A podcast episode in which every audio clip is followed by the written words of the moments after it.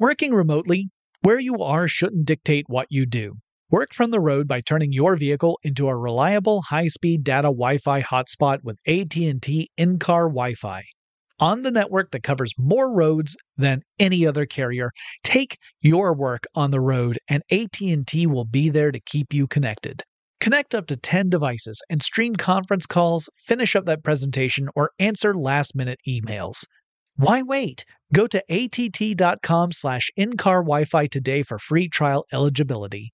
Based on independent third-party data, number of devices varies by manufacturer. Always pay careful attention to the road and don't drive distracted. Wi-Fi hotspot intended for passenger use only when vehicle is in operation. Compatible device and vehicle required.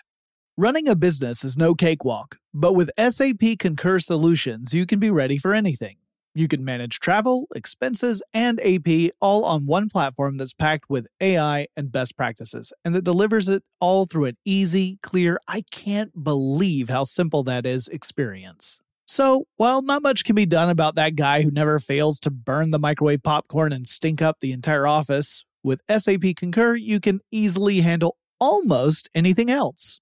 Take control of your business finances today at concur.com.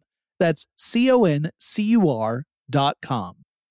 Whether this is her first Mother's Day or her 40th, she deserves more. Shop tons of stunning on trend jewelry for every budget at Diamonds Direct. Diamond Fashion Jewelry, beautiful birthstones, everyday pearls starting at just $200. Commemorate the real loves of her life with a gorgeous pendant featuring the birthstone of the one who made her mom. This Mother's Day, Diamonds Direct is everything you need to say thank you. Diamonds Direct, your love, our passion. Online at diamondsdirect.com. AT&T connects an ode to podcasts. Connect the alarm. Change the podcast you stream. Connect the snooze. 10 more minutes to dream. Connect the shower. Lather up with the news. Sports talk, comedians, or movie reviews. Connect with that three hour philosophy show. Change the drive into work in traffic so slow. Connect the dishes to voices that glow. Thank you to the geniuses of spoken audio. Connect the stories. Change your perspective. Connecting changes everything. AT&T.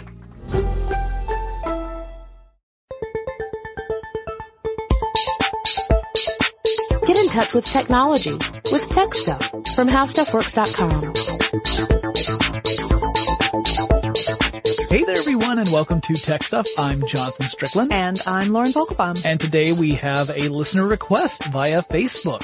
Uh, this is from Tony, yes. He wrote in to say, would you please compare old-timey camping gear, more up-to-date camping gear, and then some of the leading-edge ultralight stuff? You know, wood stove with a USB charger, titanium spork, inflatable kayaks. So some of those we are going to cover. Uh, in fact, the first one we will definitely cover. The other two we'll probably cover in, in maybe some other episode at some point. Maybe we'll do a full episode on titanium, which Yeah. would be interesting.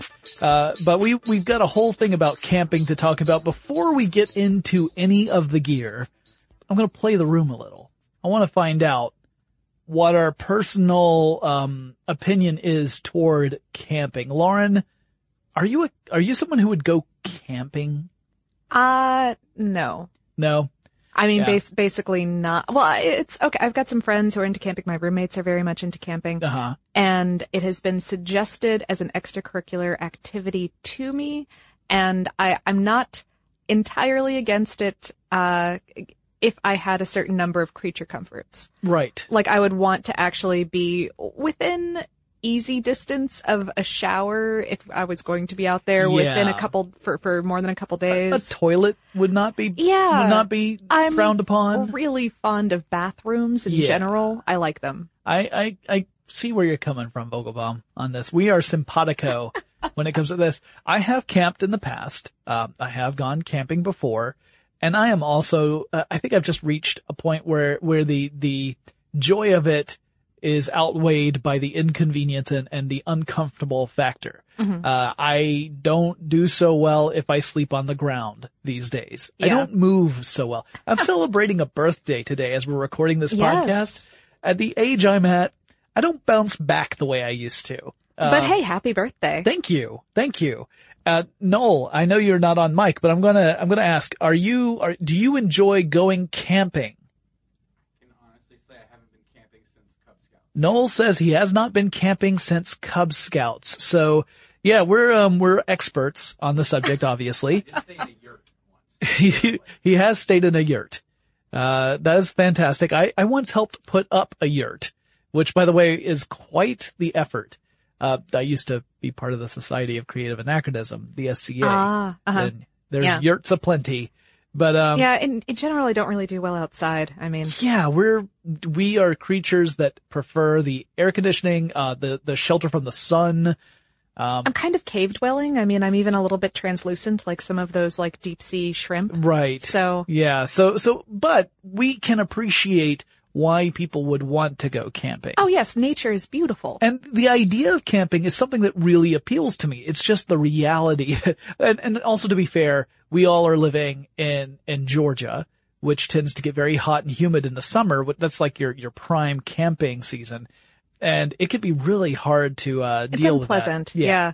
But, but anyway, that being said, we wanted to talk about camping, look at some of the gear and talk about even just the history of camping itself because it's not that old of a recreational activity when you talk about something that's really widespread. I mean, there always have been adventurers and outdoorsmen and outdoors women, if you prefer, Sure. who have loved to experience nature in its most primitive forms. But, you know, as, as a recreational activity that was widespread, it's, it's pretty new. Oh, well, sure, because people didn't really widely live in cities until the Industrial Revolution, Yeah. circa the 1920s here in the United States. Right. So you, yeah, you got all these people who are already living out, out in rural areas. They, that was kind of their everyday experience. You can already see the stars. Yeah. Uh, but once you had people moving en masse into the cities, you had a lot of folks say, you know, I kind of miss being able to commune with nature and to have that experience. And then once the automobile came along, this became an ability for people to travel great distances in a short amount of time and made it possible for them to do things like plan a trip for a Oh, weekend or a week. Right, sure. So that's when we started seeing camping uh, come into fashion. In fact, there were a couple of uh, pretty famous folks who were, uh, in, you know, they were responsible for a lot of the technological development that we enjoy today. People like Henry Ford and Thomas Edison, who reportedly very much enjoyed going camping. So, you know, it does have a, its connection to technology. I know a lot of people when they first hear this are going to say, what does camping have to do with tech? Well, part of it is that the industry exists because of technology. Oh, right, right. Uh, and an, another bit of technology that has led to camping being widespread is the highway system. that is true. Once the interstates were uh, established, and that really is, you know, part of tech. It took a lot of technology just to make that happen. Oh, sure. But once that was established, it meant that people could get to really remote places, including places like national parks where historic landmarks or, or na- natural landmarks were. And then you started having these parks establish official campgrounds so people could come out and enjoy that, that park. So we really saw it take off and, uh, you know, the 1950s was like a, a camping boon where it went bonkers. And now these days around 47 million people in the United States go camping every year. Uh, the rest of us know better is what I put in my notes. um, yeah, I said my ideal camping situation is a hotel room with uh, room service. That's my favorite kind of camp. My ideal camping situation is not camping because that's really annoying in first person shooters, you guys. That's true. Keep moving. It's a legitimate strategy. Jeez. All right. So we wanted to start off by talking about tents. Um, you know, it's one of those things that is a basic need in camping. You need something to help keep the elements off of you to maybe protect you either from anything from rain and storms to just the, the bugs in the area, that kind of thing. And basically, you know, they, they haven't changed a whole lot since we started having a whole industry around them. I mean, a- anything with a basic pole structure and some kind of fabric to be stretched over that Right. structure. and maybe some lines that secure the poles to the ground so that it ke- gives it that stability. some kind of spike to help secure it. Sure. Exactly. Yeah. So we, you know, That's these are basically it. yeah, your basic dome tents, your A-frames, walled tents. The walled tents, by the way, look pretty much like a house, but in tent form. Uh, these are all, you know, basics. And you have those poles to give the rigidity and the, the lines to provide the stability.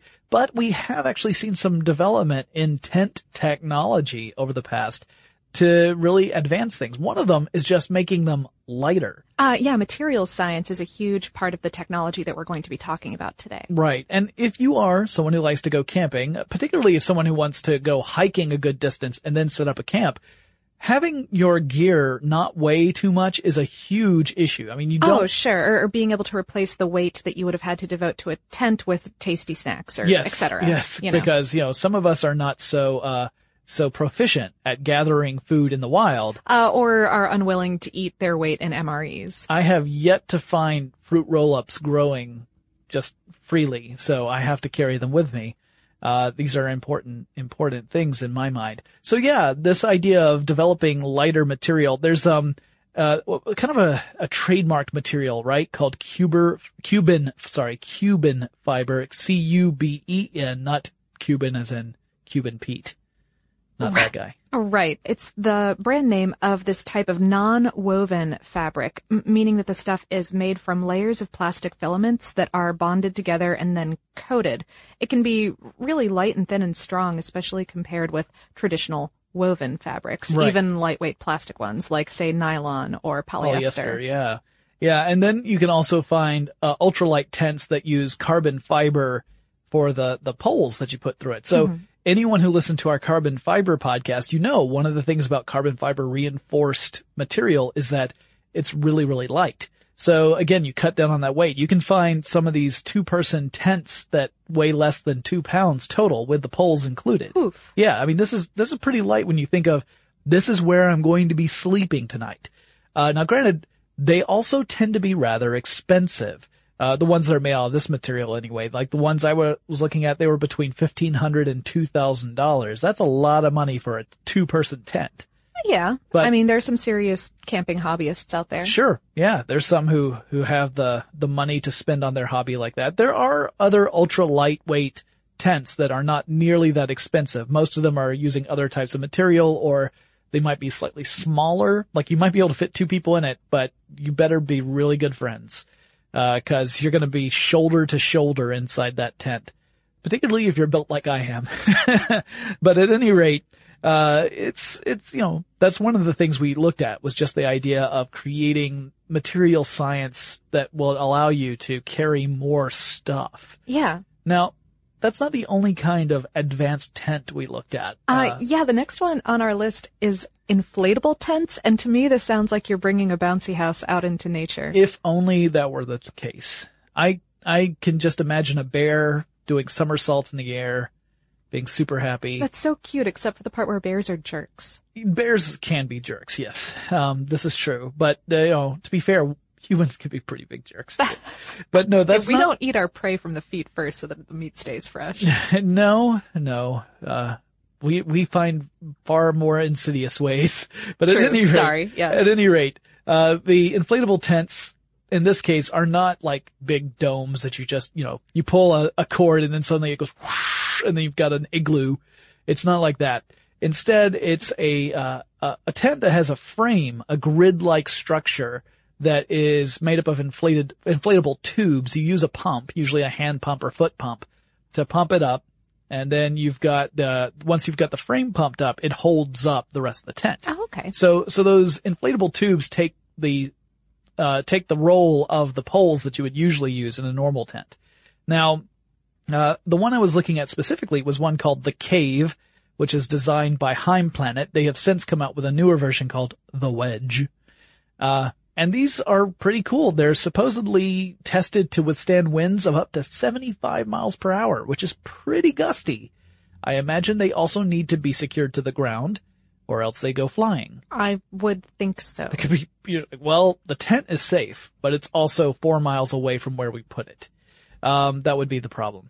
It, super neat. Uh, the other one I liked a lot was, um, one called the cocoon tree tent. Did you Uh, get a chance to see this? Yeah, yeah. There's there's a couple that we're going to talk about here that are meant to keep you up off of the ground while you're sleeping. Which I'm in favor of. If anyone has ever had to sleep on the ground, even using like a foam, uh, pad between Oh, sure. you and the ground. Oh, not pleasant. Yeah, these these things are sort of like an, an advanced protective hammock. Yeah, you can think of it as uh, the the cocoon tree one looks like a little globe, a sphere, and it has uh, twelve points around the circumference of the sphere. Like you know, if you were to be able to divide it directly in half, right around that line, uh, those twelve points are where you can secure it to various anchor points, usually trees. So six of those uh, anchor points would give it the suspension, as in it would actually hold it above the ground. The other six are what allow it to have some lateral stability, meaning it's not going to flippy floppy left or right. Because Right. obviously, when you get in and out, you don't want it to suddenly tilt and then everything comes tumbling. Yeah, yeah. So so you want to connect it both to the trees and to the ground below. Well, it's mostly to the trees, but it's it's to the trees in different points, so that you just kind of it's kind of like a spider web in that sense. And uh, you can also get, in fact, a net that goes under it in case you are a little worried about your securing abilities. Uh, and you don't actually have to have it suspended. I have seen other versions where you would have a little tripod legs that would hold it above the ground because you can't set it directly on the ground or it would start rolling. And that could be unfortunate. Like if you are a restless sleeper and you toss and turn a lot, you could end up in another state. Yeah, that's a hamster ball situation. You don't you don't need that. It- I mean, it has its, has its charms, but probably not great for camping. But no, this thing is really cool. If you guys haven't seen it, look up Cocoon Tree Tent. It looks really neat. Uh, it, it's not light. It weighs 60 kilograms, which is about 132 pounds. So it's really heavy, but it's also supposed to be really sturdy. It supposedly can support up to two tons. Uh, the frame can, not the fabric, obviously. That would be different. Right. But the frame itself is built so it, and it's made out of aluminum, so it's, you know, super sturdy stuff. And this is really meant more to, uh, put into a, a, a a location, secure it in a location, and then kind of leave it there for a while. Like you can use it over and over and over again over the course of a few months before you take it down. Oh, right. You probably wouldn't want to go to the trouble of setting something this sturdy up for a weekend trip. Yeah, it would be it would be carrying a lot of weight, and I'm sure it takes a long time to set up. I mean, if you're if you're securing this well above the ground so that you have kind of like this canopy view around you, mm-hmm. then that means you have to climb that far up each anchor point before you can even start using this. And so I imagine that uh, this is this is more of a long term kind of project. The tent is three meters in diameter, which is just under ten feet. And uh, you can also, according to the website, outfit it with cooling or he- heating elements for climate control for extreme camping conditions. Uh, as you might imagine, this is the sort of tent that people who have quite a bit of money to spare would go into. This is not something that's going to be cheap, but I, I love the design of it just because it was really kind of unusual. That's why it appealed to me. And we'll try and share a link to the website when this uh, podcast goes live so you guys can take a look if you haven't looked at it already. But yeah, pretty neat stuff. Then if you wanted to spend slightly less money, have a little, have a, a different way of having kind of like a hammock style tent. There's another company called Tent Tree Tents. Tentsile. It's cute. Anyway, th- there, I don't think you're allowed to disapprove of other people's puns. That's. I'm just sad I didn't make it. Um, yeah, no, it's, it's a slightly less complicated. These, they look to me like they would anchor at three points. So the base looks more or less sort of triangular. And, uh, and it makes sense because they actually, the company says that if you buy one of their tents, they'll go out and plant three trees. Oh, cute. Yeah. Cute, so that yeah. would, that would, to me, that would correspond to the three anchor points that you would need. But same sort of thing. Use, use cords to anchor each point of the tent to a different tree. You keep it nice and tense. And then you can get in and out of the tent either through a front door or there's actually a hatch-like panel that you can open up from the bottom, which obviously you want to secure as uh, much as possible before you go to sleep. Yeah. next thing- or you might wake up uh, during a 12 foot fall to the ground or something. But um, this one is particularly good for people who want to do stargazing or are able to secure it at some really picturesque spot because instead of it being like a canvas or, or opaque, uh, canopy, it's mesh. So it's meant for you to have a view of the outdoors. Also means that don't be too picky about privacy issues. Huh. Well, and, and also probably that you want to go during good weather. Yes. Yeah. If it's raining, you are probably going to have a pretty miserable time of it. But, uh, it was another one of those that I thought was pretty cool. They, there are a couple different models that they have available and they are less expensive than the, uh, cocoon tree, um, uh, camping tents. and also easier to set up. You know, I, am sure it takes two or three people to put one of these up efficiently, but it's uh, not as it's not as heavy or bulky as the Cocoon Tree version. Running a business is no cakewalk. There is a ton to keep track of. Employees to keep happy, spending to control, travel to plan, and on top of it all, nobody knows exactly what the future holds. Your finance team always has to be ready to change. But with SAP Concur Solutions, you can be ready for anything. You can manage travel, expenses, and AP all on one platform that's packed with AI and best practices, and that delivers it all through an easy, clear, I can't believe how simple that is experience and you can finally say goodbye to the costly mistakes and risks that come from manual work and spreadsheets. So, while not much can be done about that guy who never fails to burn the microwave popcorn and stink up the entire office, with SAP Concur, you can easily handle almost anything else. Take control of your business finances today at concur.com. That's C O N C U R.com. Working remotely, where you are shouldn't dictate what you do. Work from the road by turning your vehicle into a reliable high-speed data Wi-Fi hotspot with AT&T in-car Wi-Fi. On the network that covers more roads than any other carrier, take your work on the road and AT&T will be there to keep you connected. Connect up to 10 devices and stream conference calls, finish up that presentation, or answer last-minute emails. Why wait? Go to att.com slash in-car Wi-Fi today for free trial eligibility. Based on independent third party data, number of devices varies by manufacturer. Always pay careful attention to the road and don't drive distracted. Wi Fi hotspot intended for passenger use only when vehicle is in operation. Compatible device and vehicle required. I'm Katya Adler, host of The Global Story. Over the last 25 years, I've covered conflicts in the Middle East, political and economic crises in Europe, drug cartels in Mexico. Now I'm covering the stories behind the news all over the world in conversation with those who break it. Join me Monday to Friday to find out what's happening, why, and what it all means. Follow the global story from the BBC wherever you listen to podcasts. When you think about the future, what kind of technology do you envision? Whatever the future holds, artificial intelligence will undoubtedly be at the heart of it all. Join Graham Class as he hosts season two of Technically Speaking, an Intel podcast from Ruby Studio in partnership with Intel. Explore the future of technology that's rapidly evolving our world today with the help of AI.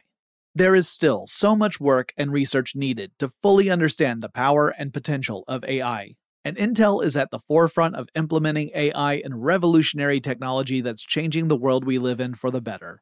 In each episode, Graham interviews the minds transforming medicine and healthcare, retail, entertainment, personal computing, and more while pioneering new uses for AI in these spaces.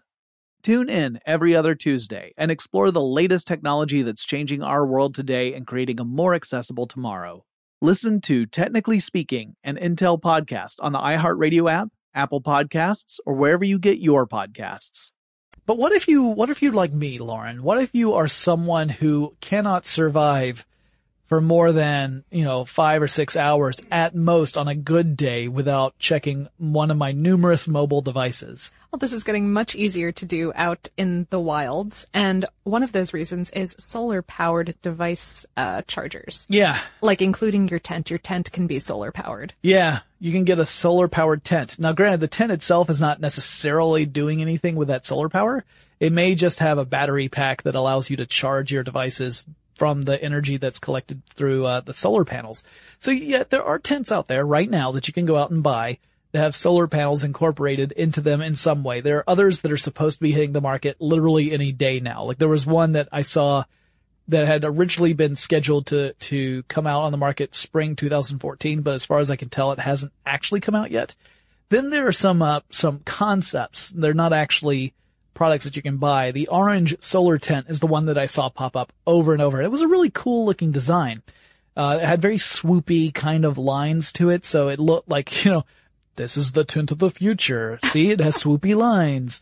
And also the canopy it had over the, the top of the tent, like it had a fabric canopy, and then on top of that it had these, these panels that had the solar panels on, these like it made it look like it was some sort of aphid or, or arthropod of some sort. It looked like a carapace. a, uh, a shell, in other words. So it was really neat looking and it had, you know, lights that would light up at night and this, but this was all artist rendering. And it was essentially saying, this is what you could do if you were to build this thing. And they even had like a, a panel that was, uh, on the side of the tent, the inside of the tent, where you could put a, uh, your mobile devices to charge and it even had a little like touch screen interface of some sort. So really kind of cool, but again, it was all a concept All prototype type thing. currently non-existent. Yeah, the stuff that does exist, a lot more modest, right? We're talking about solar panels that can, after several hours of being exposed to a good amount of sunlight, can charge a simple battery pack, which then could charge your electronics. So if you're going to be setting up your tent in a sunny area, this is going to be pretty useful. It's going to provide you the maximum amount of surface coverage, probably of any of your other gear, Yep. to provide solar. Yeah, because you're not Absorption. like things like if you have, and we'll talk about it in in some other you know gadgets that fall into the same kind of category. But if you have other gear that's maybe portable that has solar panels incorporated into them, you may or may not be leaving it out all the time, right? You may you may need it for something else. Uh, whereas your tent kind of stays there once you pitch it. Sure. So that makes it, you know, uh, attractive. However, it also means that you have to have that tent in that sunny area. If you have it in a shady area, you're not going to get as much sunlight.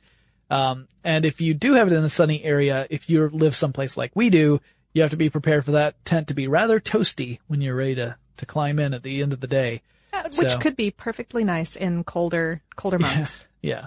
I think you could, one thing I would, I mean, if I were designing one of these solar powered tents, one of the things I would, uh, design is a very simple low power fan that could actually vent hot air out of the tent while the, the solar panel is active. Oh, hey, yeah. So some of the electricity can go to charging a battery pack. Some of it goes to running this little fan. It's kind of like, I'm sure you've seen them for cars where you can have these little solar panel things where it runs the, a little fan to blow. In fact, I think we talked about a car mm-hmm. that does this. So Possibly on forward thinking. it might be. We do so many shows now. Yes. But yes, we have definitely talked about a car that has a similar concept to it. Uh, at any rate, let's talk a little bit more about other devices that campers use in order to regulate body temperature. okay. Uh, Or, I mean, you know, temperature in general, but Sure. they're mostly body temperature. So I- I'm assuming we're moving away from tents and into the realm of the sleeping bag. yes. Yeah. So I have um mixed emotions when I think back to sleeping bags because I just think of uh the ones that I had as a kid that were probably a little uh they were probably rated for a temperature lower than what Georgia has ever seen in the history of ever. Um or maybe it's just because I would always go camping in like the spring and summer. Um the sleeping bags are rated for specific temperatures. That's true. And, they, they use, they use a, a standard, an interesting standard, because here's the thing.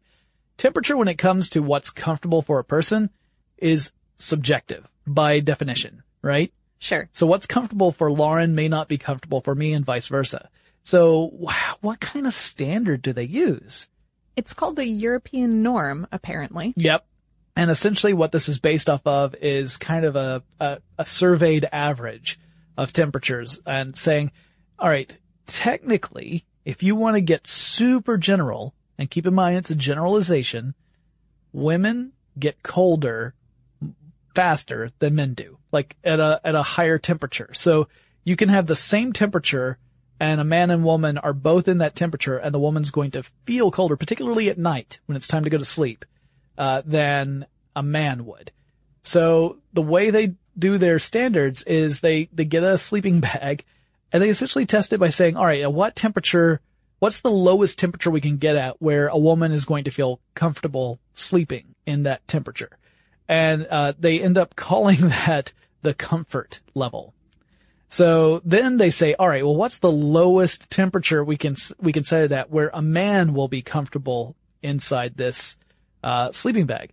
And that one is called the lower limit rating. So you usually see, uh, both ratings on a sleeping bag. So one, the comfort level is, all right, well, if it's, you know, 35 degrees is the comfort level, then it could get down to 35 degrees and your average woman is going to be fine sleeping in the sleeping bag. If the lower level is 19 degrees, then it says your average man is still going to be fine all the way down to 19. a woman may be feeling very uncomfortable or at least a little chilly between those two temperatures. But then you also have what is called the extreme rating. And the extreme rating, that's the temperature below which you are in serious danger even if you are inside the sleeping bag. Uh, really, it's based upon the lowest temperature a woman can uh, endure while inside that sleeping bag before saying, I'm getting a hotel room. Call me when this trip is over. or, or getting hypothermia. that and- would also be uh, another case. Yes. Right. So yeah, it's interesting that even though it's a quote unquote standard, it's still obviously based on subjectivity. There's not like this hard and fast rule of saying at this temperature you're going to be absolutely comfortable. It's more like it's more what they call guidelines. If you want to be all Barbossa about it, but uh, that is if you ever see that a, a a sleeping bag is rated for one of these temperatures. That's usually what it means. Most of them are going by the standard. Some of them may be going by their own kind of you know, testing facility and surveys, but it's still basically the same thing saying how, what temperature do people still feel comfortable while in this sleeping bag? Um, and so you also find sleeping bags that are meant for different types of, uh, of environments. Like there's some that are the higher temperature ones, which is usually 35 degrees Fahrenheit or, or higher. And that would be, uh, for things like people who want to go camping in the spring and summer months. Then you might have the multi-purpose sleeping bags that are good for between maybe like 10 degrees Fahrenheit to 35 degrees Fahrenheit. And that's meant to be, you know, a little more versatile so that you can camp throughout the year. And then you have the cold weather sleeping bags, which are usually something between like minus 10 degrees Fahrenheit to 10 degrees Fahrenheit. Um, and that's meant for, you know, if you happen to be camping like in Minnesota in the winter, you know, uh, if you're crazy. Um, some of you may be camping in Minnesota in the winter. I don't really think you're crazy. I would be crazy to do it. But anyway, those are your basic rules, more or less. So if you're ever looking for them, that's what you want to look for. Mm-hmm. And all of these temperature ratings have to do with the, oh, well, again, with material science, with Yeah. what the shell is made of and what the filling is made of. Yeah. Traditionally, it was down of various kinds. Yeah, uh, duck and goose. Duck and goose feathers. Yeah. And these days, a lot of it is plastics. Yeah, you get a lot of synthetics, uh, and you get a lot of um, water resistant or ro- water repellent down. So regular down, not necessarily water repellent, and that's well, it's it's really warm, but it absorbs water Yeah. like holy woe, Yeah. which means that if you're in a cold situation and your down sleeping bag gets wet, it can become very dangerous very quickly because it might actually be sapping heat away from your body. Li- Like you would be worse off in it than you would be outside of it. And some synthetics are the same way. That's why the water repellent down material has been developed. And, uh, and all of these are called fill in the industry. So if you ever see a fill power rating on a sleeping bag, what that's telling you is essentially how effective the insulation is at capturing heat. And the way they determine this, it's kind of cool. it's called loft, I believe, but the way they determine it is they say how much space would one ounce of this insulation take? So if we, if we get an ounce of it and we just let it be at Do its its normal volume, how many cubic inches does that take up? And the more space it takes up, the more uh, efficient uh, uh, insulator it is, and the lighter your your sleeping bag's going to be because it doesn't need as much material to fill it out. All right. So the higher the number is, the better off you are. So you might see fill power numbers and Or like- the warmer you are, yeah, rather. Right. Well, and the Well, light, and, and the, the lighter, lighter. the, Okay. the sleeping bag Sure. will be. So a fill power number of 600 is going to be, uh, that, that sleeping bag is going to be heavier than one that's rated at 700, which is going to be heavier than 750 or a 100, assuming that you're talking about two sleeping bags that have the same type of fill material in them. Because obviously different materials are going to weigh different amounts. But, uh, yeah, you want to have the higher number for it to be lighter. And, you know, these can be rated for different temperature ranges as well. But that's your general rule about sleeping bags. So most of the time when you're hearing about high-tech sleeping bags, they're usually talking about whatever the insulation material is and whatever the exterior material is and whether or not it's water repellent, how good it is at retaining heat. I mean, the whole secret here is that you want to separate the heat from the inside of the sleeping bag from the outer environment. You don't want that heat to be leached away. So that's what most of the designs of sleeping bags are all meant to prevent. It's really basic tech, but it's also really important tech. Oh, yeah. All right. What about backpacks? You know, those things that you carry all your other stuff in. You want them to be lightweight, I guess. You do. Um, it could be cool if they maybe had some solar panels Yeah. on them because those, if you're hiking in the sun, Yeah, are going that, to that can be be very useful. sunlight. I, I actually used to have a backpack that had a solar panel in it. It was not a camping backpack. Uh, the, the one downside to having a solar panel in your backpack is that it does take up space. Because that solar panel, I mean, obviously it needs to be connected to something or else that electricity is not doing you any good. Usually that's a battery pack, which is one, uh, bulky and two heavy. Heavy, Yeah. right. So there is a bit of a, uh, you know, that's something you gotta, you gotta weigh, literally. you need to weigh the importance of that element and whether or not, you know, it's really key for you to bring it along. Uh, sure, but you know, backpacks are yet again one of those material science related things Yep. that uh, improvements in the fabric and the structure Yep. of these guys has let them get lighter over the years. Right. Again, really important when you're hiking. So now we're going to talk about the stuff, what you put into said backpack. Like we wanted to take a look at some of the, the incredible gadgets that you could carry with you. And, uh 'cause cause I mean, you know, ultimately when you get down to it, if you're really roughing it, you essentially need a place to sleep, a thing to sleep in to keep you warm at night, and maybe some stuff to help you make a fire. Uh, for our friends who want to know how to make a fire, we have a treat for you. But that's going to be another podcast. So one of the things we wanted to look at was, uh, or what are some of the, the cool gadgets that are available today that can make camping, A lot more comfortable. yeah, maybe more convenient for those of us who just can't let go of our electronic society. And I am mainly talking about myself here. And the first one I wanted to talk about is one that is so cool that I'm tempted to buy one, even though I don't think I will ever willingly go camping ever again. And it's a camp stove. Uh, specifically the one I was looking at, and there are different ones, but the one that, that gets re- repeated multiple times throughout the internet is the BioLite, uh, camp stove. And the BioLite camp stove is cool. It, think of it as a camp stove where you can, you put twigs in it, and then you light a fire and you use those twigs to help heat the stove and then you can cook things on top of the stove. You can uh, get one that has a, a, a grill surface and actually grill on the very top of it, So it sounds like a pretty basic portable grill. except that it also happens to have a fan powered generator attached to it so that the heat from the fire will turn the fan, which will then generate electricity, allowing you to charge electronics on your, you know, through your stove. I mean, not on your stove. You wouldn't want to melt them. that would that would be bad. That's don't a do that. terrible idea. Yeah, but you they can, could explode. You can connect a, a USB cord to this uh, stove's power outlet and actually charge your your electronics while you cook.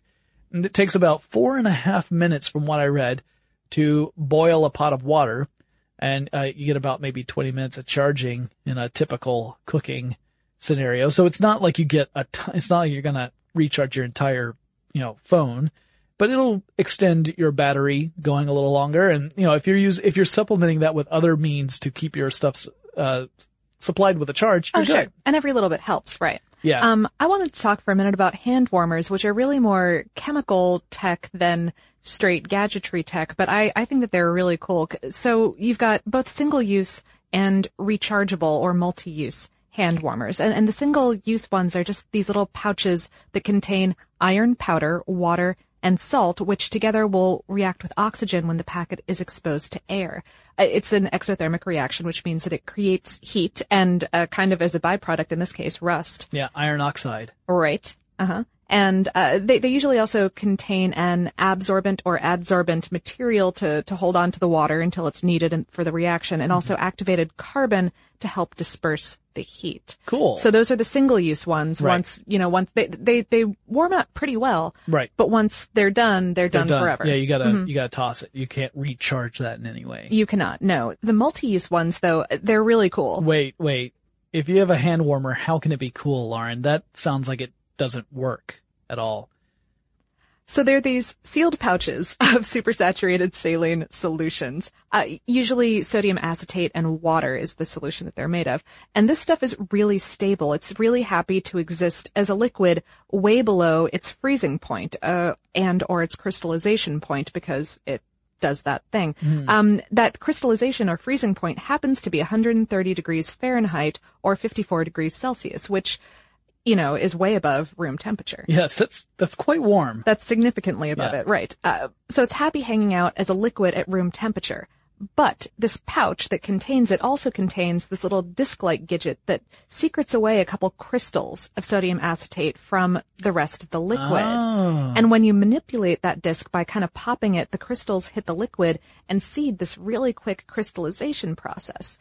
Now, since a solid, aka the, the crystal, the frozen version of this stuff, is a lower energy state than a liquid, that energy of it going from a liquid to a solid very quickly has to go somewhere. Right. And it's released as heat. Right. Because as we know, you can't create or destroy energy, but you can convert it from one form to another. Right. Uh, and then you can recharge this kind of pack by boiling it in water for, for maybe 10 minutes. You have to melt all of the crystals. Right. And a couple seed crystals will stay in the disc and then you can, So you can just keep using it until there are no more seed crystals left in that disc, and then you might have to get a new one. uh, you can, you can use it until you basically break the bag. Got it. You will never run out of seed crystals That's because the really way that the disc is formed, uh, it will, it will just kind of hide a couple Interesting. when the rest of it gets crystallized. That's really cool. Wow, I had never.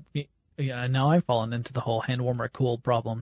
Running a business is no cakewalk. There is a ton to keep track of. Employees to keep happy, spending to control, travel to plan, and on top of it all, nobody knows exactly what the future holds. Your finance team always has to be ready to change. But with SAP Concur Solutions, you can be ready for anything. You can manage travel, expenses, and AP all on one platform that's packed with AI and best practices, and that delivers it all through an easy, clear, I can't believe how simple that is experience. And you can finally say goodbye to the costly mistakes and risks that come from manual work and spreadsheets. So, while not much can be done about that guy who never fails to burn the microwave popcorn and stink up the entire office, with SAP Concur, you can easily handle almost anything else. Take control of your business finances today at concur.com. That's C O N C U R dot com. Working remotely, where you are shouldn't dictate what you do. Work from the road by turning your vehicle into a reliable high-speed data Wi-Fi hotspot with AT&T in-car Wi-Fi. On the network that covers more roads than any other carrier, take your work on the road and AT&T will be there to keep you connected. Connect up to 10 devices and stream conference calls, finish up that presentation, or answer last-minute emails. Why wait? Go to att.com slash in-car Wi-Fi today for free trial eligibility. Based on independent third-party data, number of devices varies by manufacturer. Always pay careful attention to the road and don't drive distracted. Wi-Fi hotspot intended for passenger use only when vehicle is in operation. Compatible device and vehicle required. I'm Katya Adler, host of The Global Story. Over the last 25 years, I've covered conflicts in the Middle East, political and economic crises in Europe, drug cartels in Mexico. Now I'm covering the stories behind the news all over the world in conversation with those who break it. Join me Monday to Friday to find out what's happening, why, and what it all means. Follow The Global Story from the BBC wherever you listen to podcasts. When you think about the future, what kind of technology do you envision?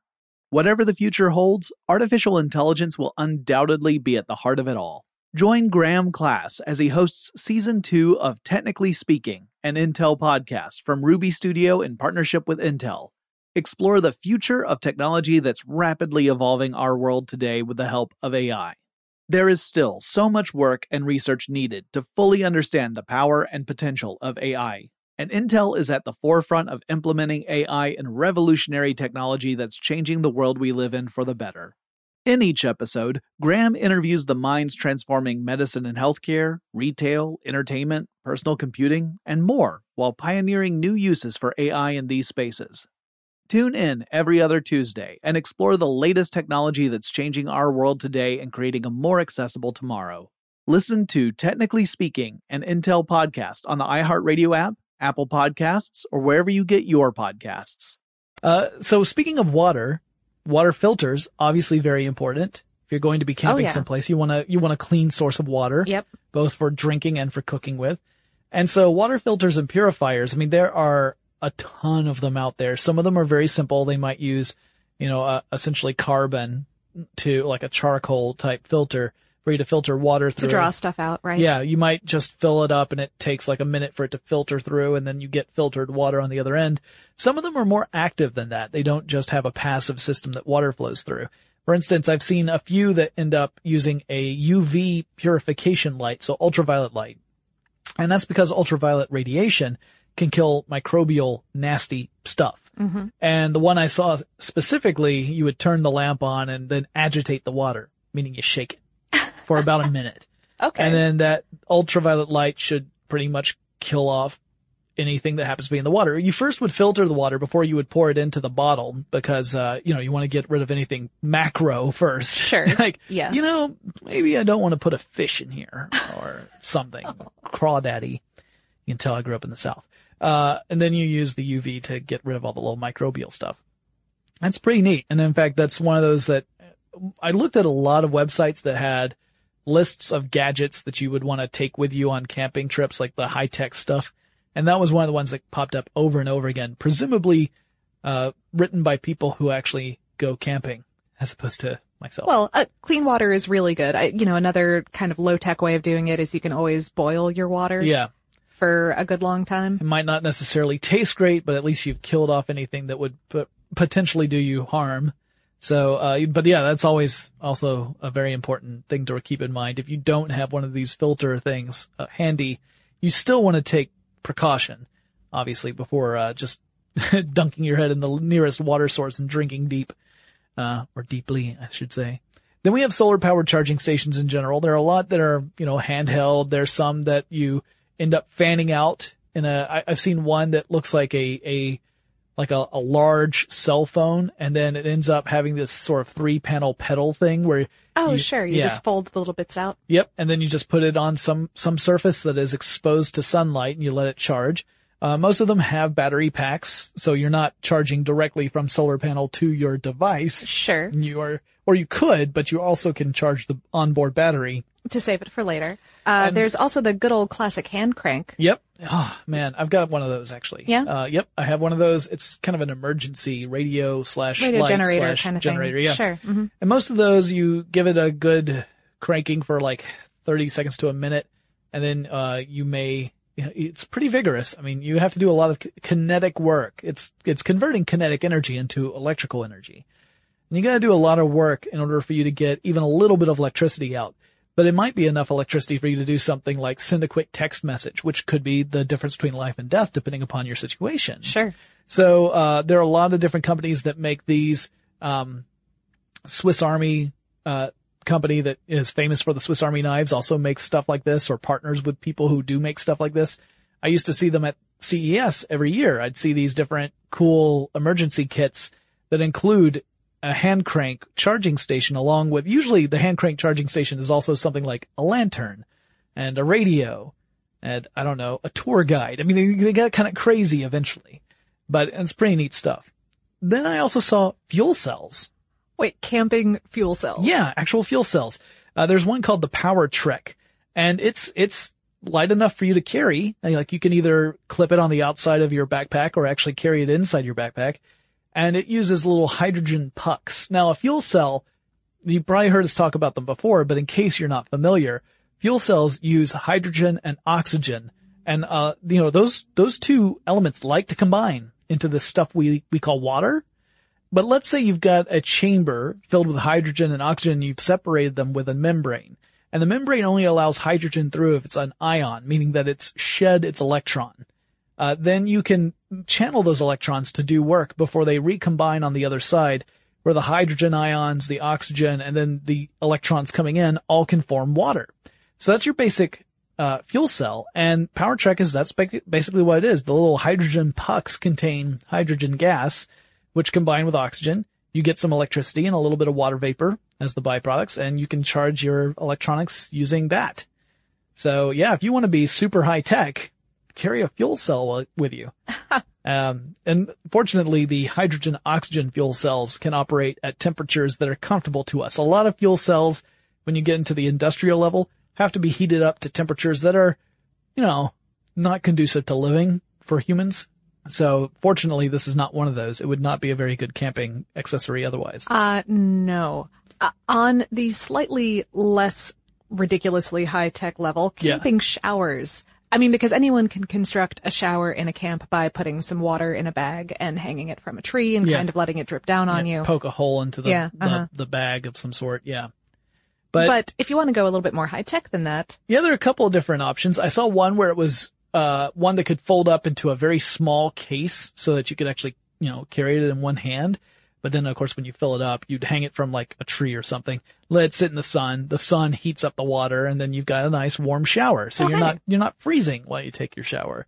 Uh, but there's another, uh, some other ones I saw where it actually includes inflatable bladders that are inside the bag that holds all the water. So you fill it up with water, you leave it out in the sun, you let it get nice and warm, and then you go and you use like a foot pump or a hand pump to pump up the bladders, the inflatable bladders that are inside this, this bag. to push the water out at you slightly more Yeah. vigorously. Yeah, it's like a pressurized Than a drip. shower. Yeah. So it ends up being a little bit more of a, a shower experience and not just using gravity to pull the water down. Because, I mean, these days are behind me, but back when I used to wash my hair, obviously, um, you wouldn't be able to rinse out something like soap or, or shampoo out of your hair very effectively if you don't have any water pressure. Anyone who's had to deal with that knows what I'm talking about.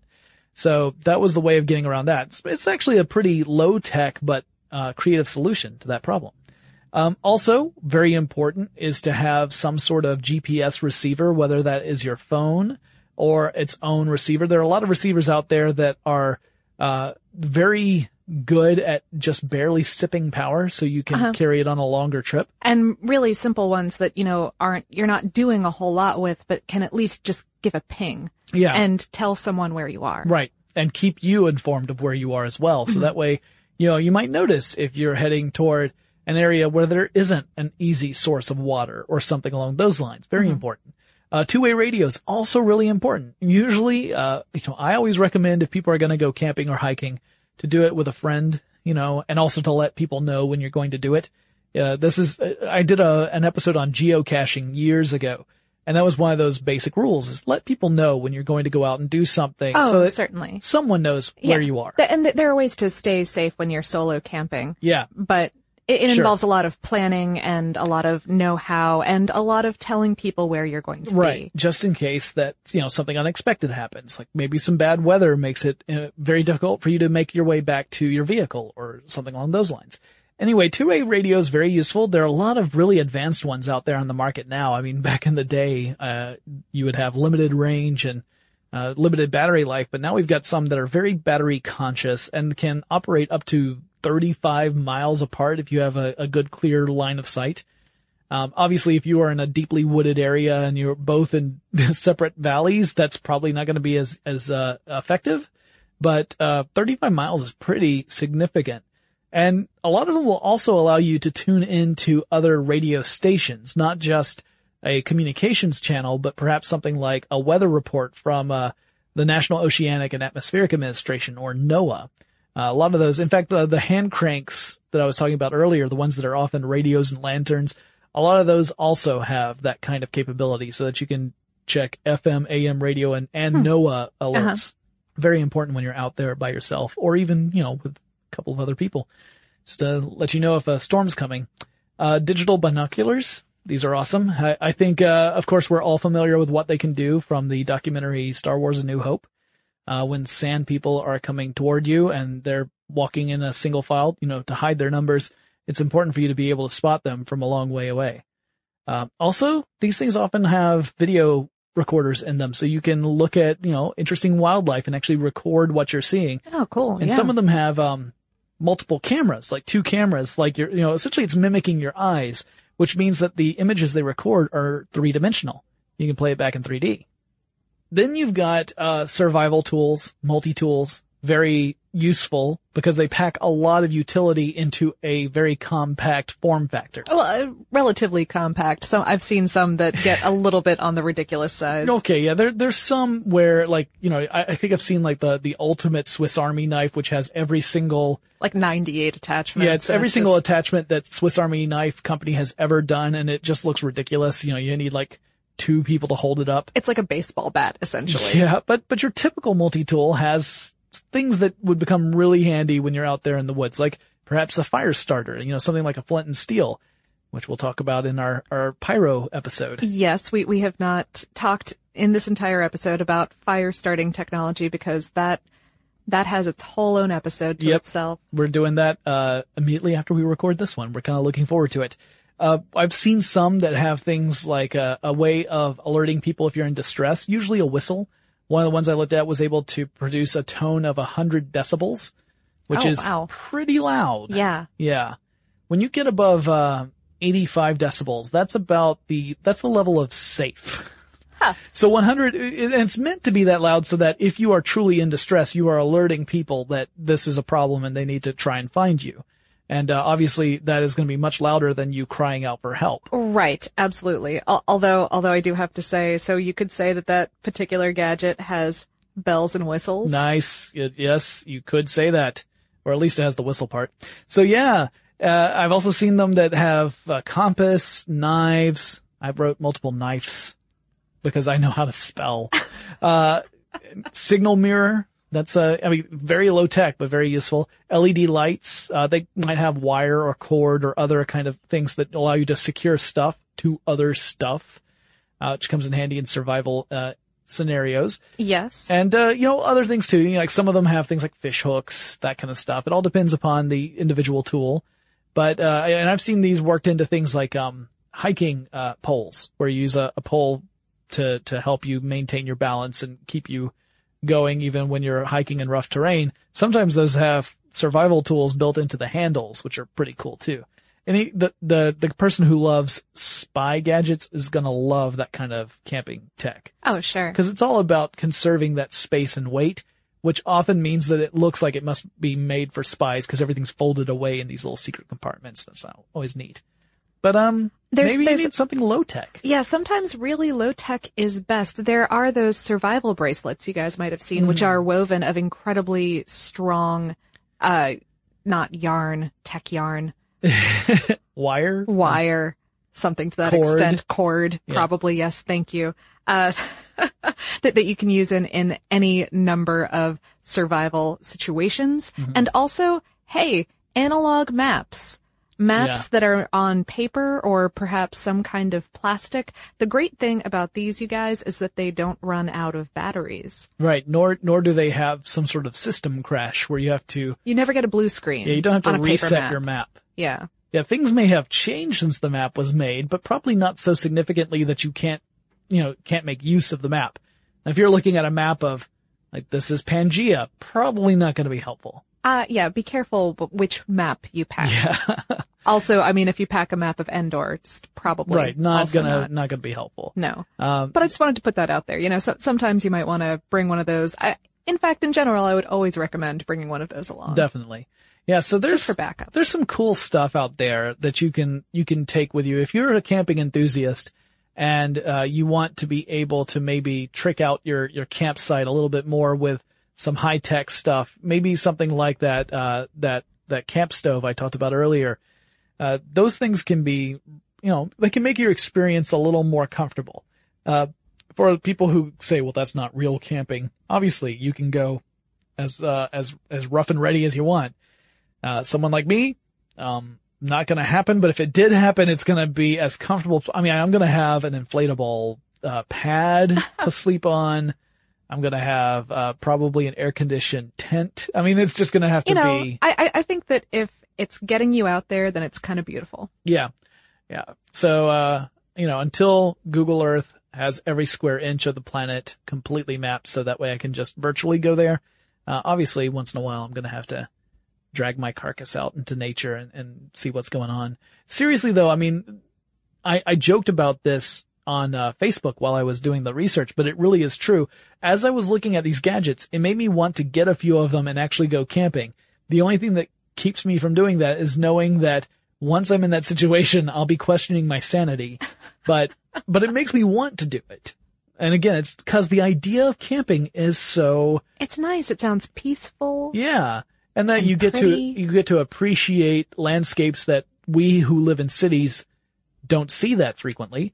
The opportunity to observe wildlife, that feeling of, of being able to just get away from everything, that obviously has its place. And, uh, I would be lying if I said that it was not at all attractive to me. Certainly it is. I just, uh, I know my limitations is all. Alright, so if any of you guys out there are really into camping, and maybe there's some kind of tech that you were really hoping we would cover, like something that you think is either indispensable or just awesome, let us know because again, we're not the camping experts. Uh, right. Also, if any of these have piqued your interest and you would like us to go and do perhaps a full episode on them, let us know that too. Yeah, and guess what? You can use our email address, techstuff at howstuffworks.com. Yay! It should be working now. Uh, and also make sure you drop us a line on Facebook, Twitter, or Tumblr. All three of those have the handle TechStuffHSW to connect with us. And we will talk to you again really soon. For more on this and thousands of other topics, visit howstuffworks.com.